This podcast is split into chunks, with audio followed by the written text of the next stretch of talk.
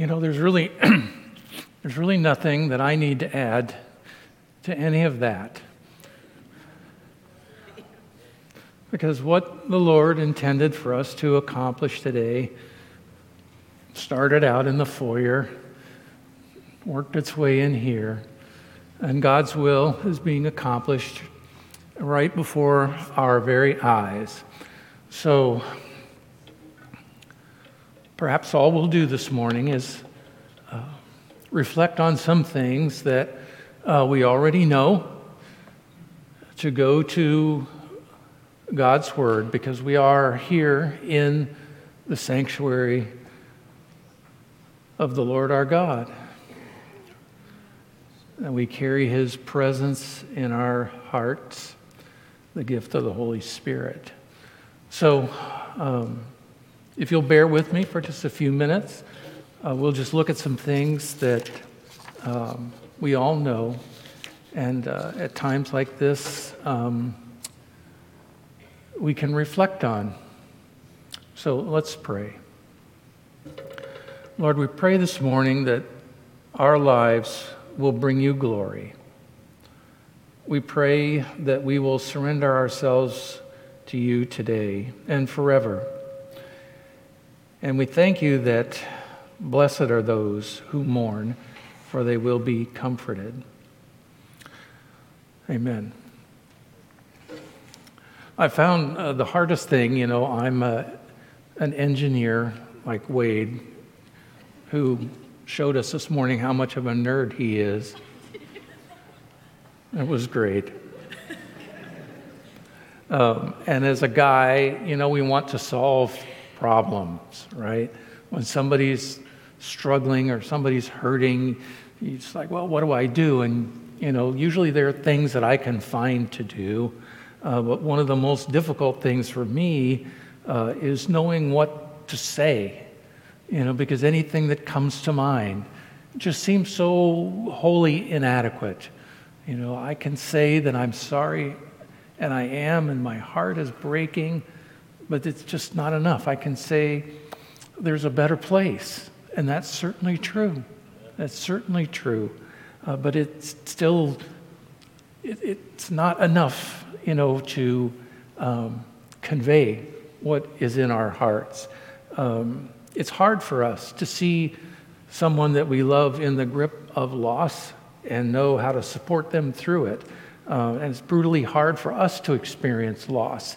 And we all collectively share our loss. This is what it means to be the body of Christ. We are all His, we are all part of the same family, brothers and sisters adopted by uh, the Lord, our Savior.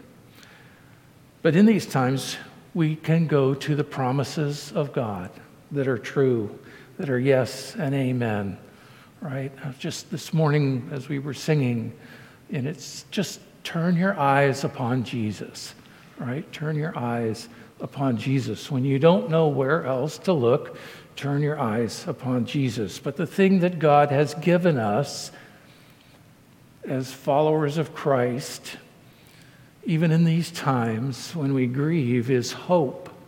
Is hope. It's always there.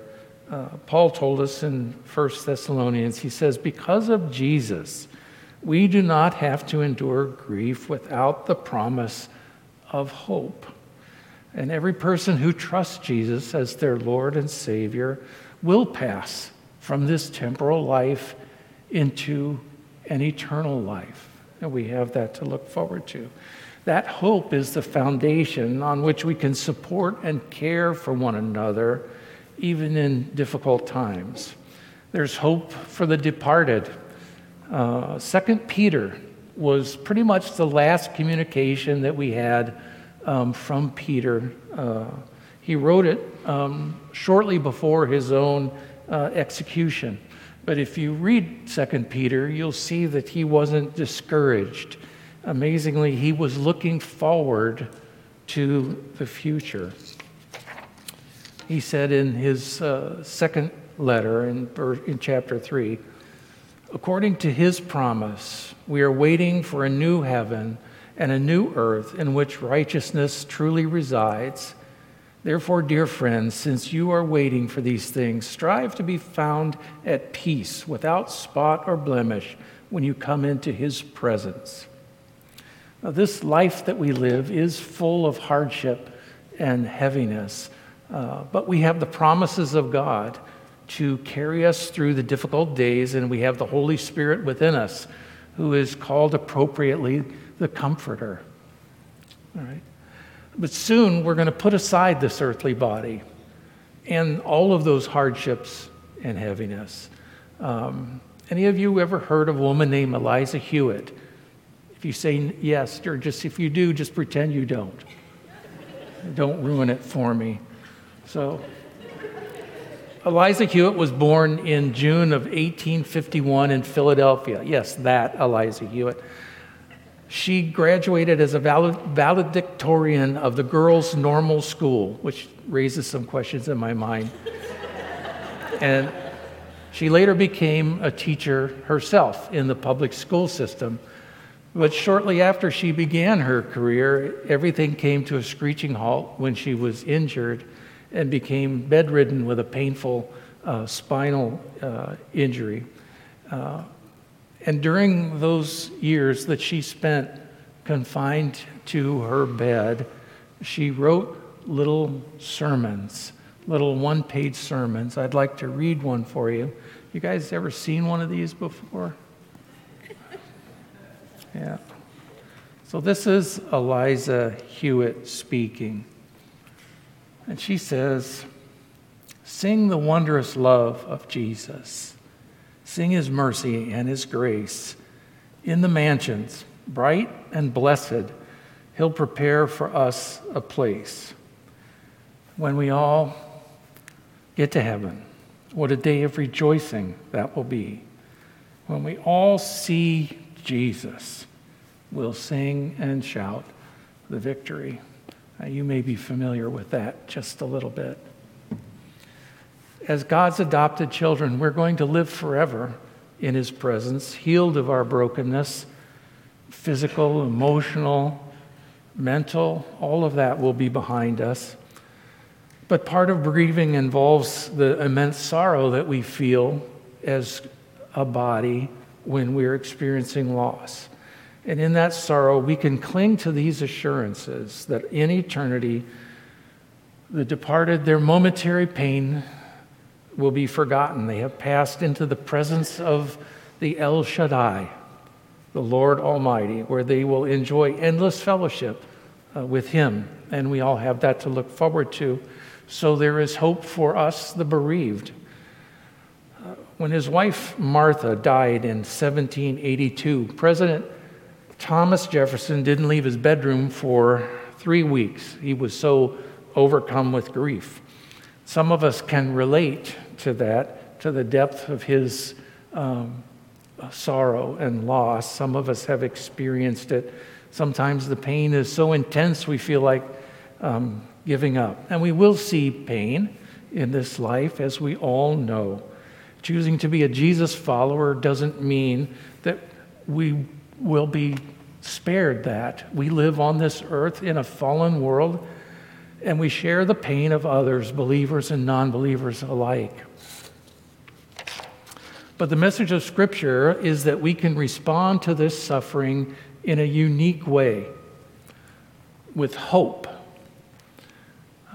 Hope that is rooted in a future that is beyond this life, beyond the things that we see around us, beyond the things that we think we understand. There's an entire realm there. And during difficult times, this hope of eternity gives us strength. We can thank God that He has provided for us an eternal home. We're already part of the body. All we lack is that eternal home. Uh, John saw it with his own eyes through the Spirit, and he wrote in Revelation 21 And I heard a loud voice from the throne saying, Look, the residence of God is among human beings. He will live among them, and they will be his people, and God himself will be with them. He will wipe away every tear from their eyes, and death will not exist anymore. or mourning, or crying, or pain, for the former things have ceased to exist. Amen.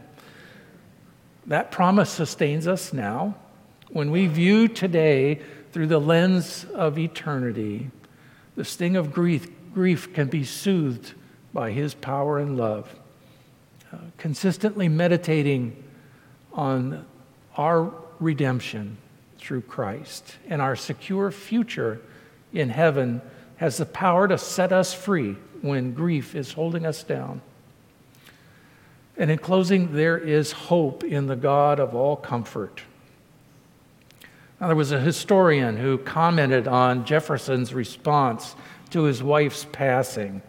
He noted that Jefferson, he never could come to terms with his grief. Now, part of understanding that is to know that Jefferson was a theist, not atheist, a theist, right? He believed in God, but the God that he believed in was an impersonal God. In other words, a God who created the world but then withdrew, neither overseeing it nor caring about his creation. However, Jesus teaches us very clearly that the same God who created this world cares for us deeply about every detail of his creation. Jesus reinforced this over and over. A few examples Matthew 10 29, Jesus said, Aren't two sparrows sold for a penny? Yet not one of them falls to the ground apart from your Father's will. And then also in Matthew 6, why do you worry about clothing? Think about the flowers of the, how the flowers of the field grow. They do not work or spin, yet I tell you that not even Solomon in all of his glory was clothed, clothed like one of these. And in Luke, he said, Yet not a hair, hair of your head will perish. By your endurance, you will gain your lives. Far from being lost orphans, we are his adopted sons and daughters. We belong to him, and he delights in using us for his glory. To that end, God comforts us in our time of tribulation so that we can in turn comfort one another, just as we have seen already this morning. Paul said in 2 Corinthians 1 Blessed is the God and Father of our Lord Jesus Christ, the Father of mercies and God of all comfort, who comforts us in all our troubles, so that we may be able to comfort those experiencing any trouble with the comfort with which we ourselves are comforted by God. This is our duty as His followers, His church, His ecclesia that would be you and I. And when we find ourselves suffering unbearable pain and heartache, He promises to be right there with us. The Lord said in Isaiah 43 2, When you pass through the waters, I am with you. When you pass through the streams, they will not overwhelm you. When you walk through the fire, you will not be burned. The flames will not harm you. Grieving is a natural and healthy process whenever we're walking alongside someone who is grieving or experiencing that grief ourselves, we can find peace in the unfailing hope that is in store for those who have passed and those who remain. Most importantly, we can cast all of our cares upon the Lord.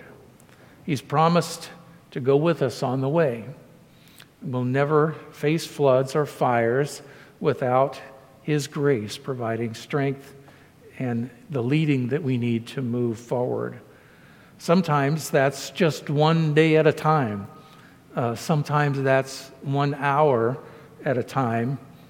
Sometimes that's just one step at a time.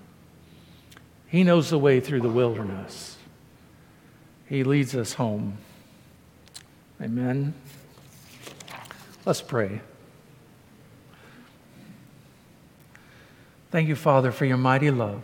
Thank you for your Son, for your great salvation, for your comfort, for your love. Lord, bring us together as a body. Let us share with each other our love and care for one another. Be with us during this time. Help us to walk in your light. And we ask all of this in Jesus' precious name. Amen.